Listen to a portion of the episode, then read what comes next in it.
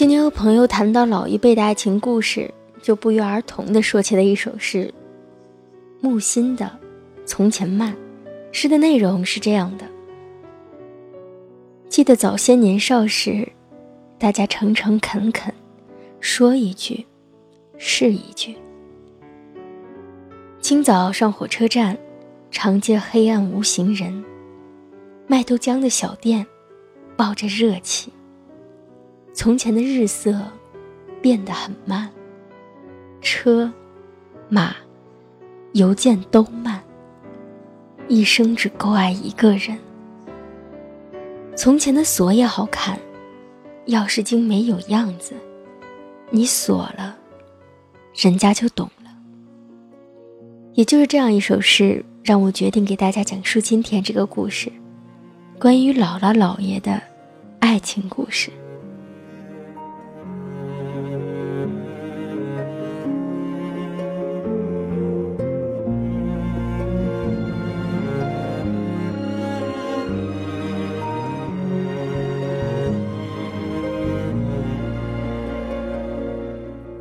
那年，我们究竟说了几遍再见之后再拖延？可惜谁有没有爱过？不是一张激情上面的雄辩。匆匆那年，我们姥姥和姥爷的婚姻是典型的包办婚姻，遵父母之命，媒妁之言。算账结婚那天，两个人结婚前一共只见过三次面，说过的话也没超过十句。老爷那会儿也没别的爱好，就是好酒，除了早饭，一天两顿都是酒。老爷是木匠，靠手艺吃饭，在小县城里也算有点名气。姥姥让他没事少喝酒，酒喝多了会手抖，出不了好活，耽误正事儿。但是老爷总说没事儿。老爷有不少酒友，说白了。那都是酒肉朋友，大多没什么正当职业，闲的没事就找老爷蹭酒。老爷是个厚道人，总是来者不拒，总觉得别人找自己喝酒是看得起自己，把自己当朋友。姥姥说：“狗屁朋友，人家就是拿你当冤大头使唤。你喝酒我不管，但那些王八羔子你少给我搭理。哪天人家给你卖了，你还帮着数钱呢。”老爷说。你们娘们家心眼就是多。其实姥姥说的没错，那些人见老爷有点家底儿，就开始撺掇他玩牌九。老爷几杯酒一下肚，人家让他干啥他就干啥。每次酒醒了就后悔，可是，一喝酒他就把之前的事全忘了，而且渐渐有点上瘾了。姥姥劝了老爷好几回都没有用，有几次赶上老爷喝高了，两人差点打起来。姥姥一看。没辙，就回娘家找太老爷商量。太老爷说：“你别着急，我有个办法，一准能给他收拾服帖了。”姥姥问：“要是那法子不灵呢？”太老爷说：“那就证明他心里根本没你，干脆一拍两散，回来爹妈养着你。这事起根上啊，还是怨我们。”姥姥听到这话，眼泪就下来了。一是心疼爹妈，二是气老爷太混蛋。有天晚上，老爷又被约出去喝酒推牌九，到天亮才回家。他劲头倒屋就睡，一直睡到太阳快下山才起来。老爷一睁眼就叫姥姥，因为每次他喝完酒醒来，姥姥都会给他端一碗姜枣汤醒酒。可是这次，老爷叫了几声都没有见姥姥答应。就起床去外屋看，一眼看见桌上有一张纸条，拿起纸条一看，老爷吓得一身冷汗。那是张欠条，上面写着说，老爷推牌九，把姥姥输给别人当媳妇了。老爷慌了，赶紧拿着欠条跑到债主家找姥姥。债主说：“你媳妇没在我这儿，回娘家收拾东西去了。”老爷说。我欠你多少钱来着？我砸锅卖铁还你。媳妇儿不能给你啊！债主说：“我不缺钱，我就缺媳妇儿。”老爷一听火了，上前就和债主动手。可那是在人家家里，几个人围着老爷一顿揍，揍完就给推门外去了。老爷没辙，只好硬着头皮来太老爷家里面找姥姥。太老爷拉着脸说：“你还好意思来？我把闺女托付给你，你照料的可真好。你走吧，咱们两家没关系了。”老爷哭着求太老爷让他和姥姥再见一面，太老爷死活不同意。老爷跪在门外半天，看姥姥也没有出来，只好先回去了。老爷说，那晚上是他这辈子最难熬的一晚上，看什么都不对劲儿。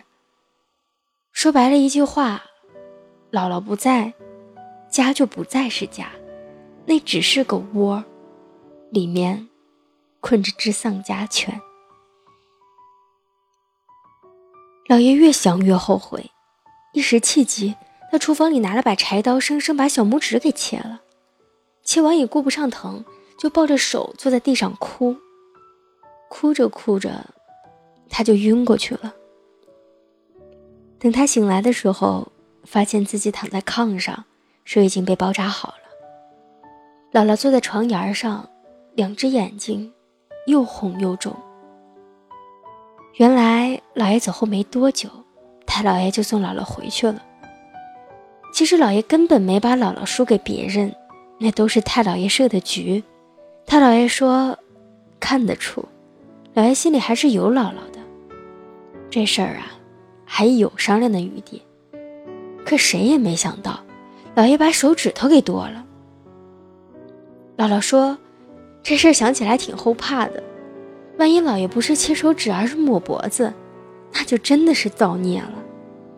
每每想到这件事儿，姥姥就觉得挺对不起老爷的。老爷反倒过来安慰姥姥说：“这事儿还怪我自己不好，没事还总拿自己开涮。太老爷家有点什么事儿，老爷都抢着做。他说：‘爹，这事儿我来干吧，我干事您放心，十拿九稳。’”太姥爷和姥姥都明白，他是说，自己的手只剩下九根手指头了。从那次以后，姥爷不赌了，也几乎不喝酒了，只是逢年过节喝上点儿。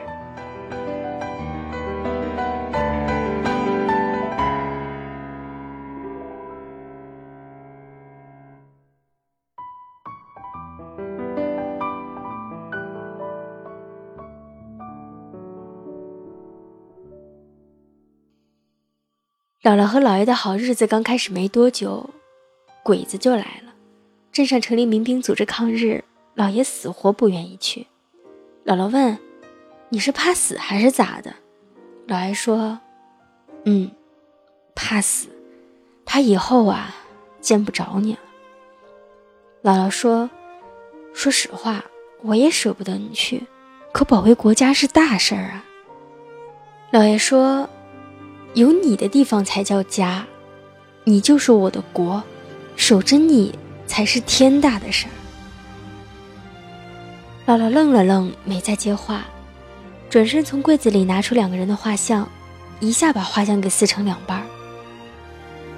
那时候照相不是平常事儿，很多老百姓结婚都是请人画张画像当结婚照的。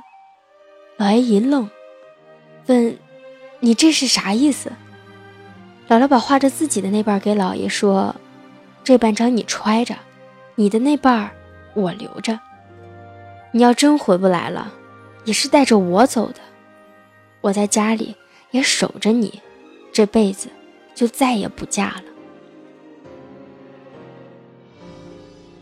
老爷被姥姥镇住了，问：“那我要是回来了，这画都撕开了，咋整？”姥姥说。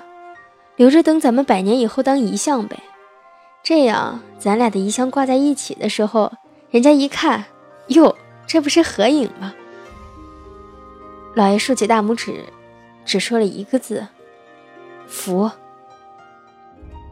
那天晚上，姥姥给老爷做了顿好吃的，还陪老爷好好喝了一回。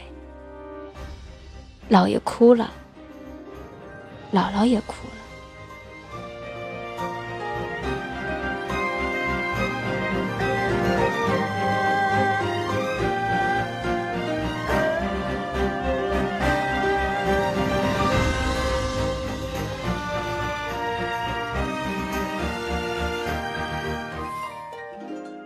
第二天一早，老爷就去镇上招兵处报道去了。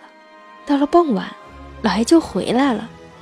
姥姥问老爷怎么回来了，老爷说镇上安排他守粮库，是回来取被褥的。后来老爷告诉我，那时候并不像现在电视里演的那样，随便拉个人就去打鬼子。一个连枪都没见过的人，你让他开枪，指不定打中的是谁呢。一般参与打鬼子的都是早就参加过训练的民兵，普通老百姓也就是巡个更啊，看看粮库什么的。姥姥说，每每回想起来都觉得特别幸福，因为她忘不了姥爷说的那句话：“有你的地方，才叫家，你就是我的国，守着你，才是天大的事儿。”从前的日色。变得慢，车、马、邮件都慢，一生只够爱一个人。放感情，做这种决定，是寂寞与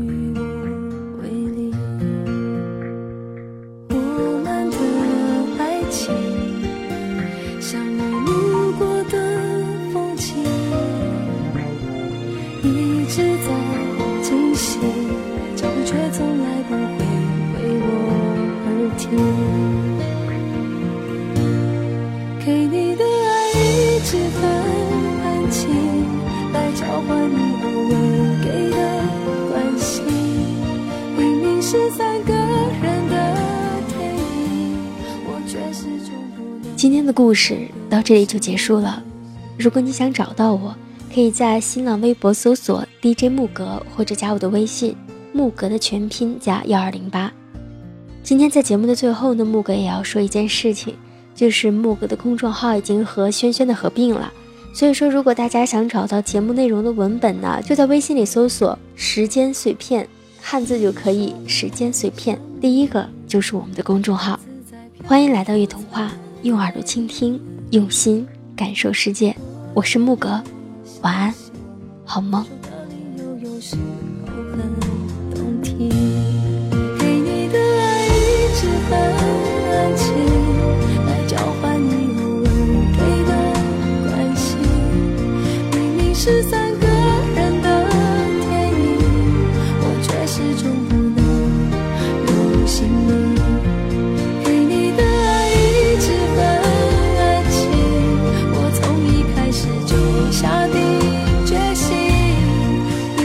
自己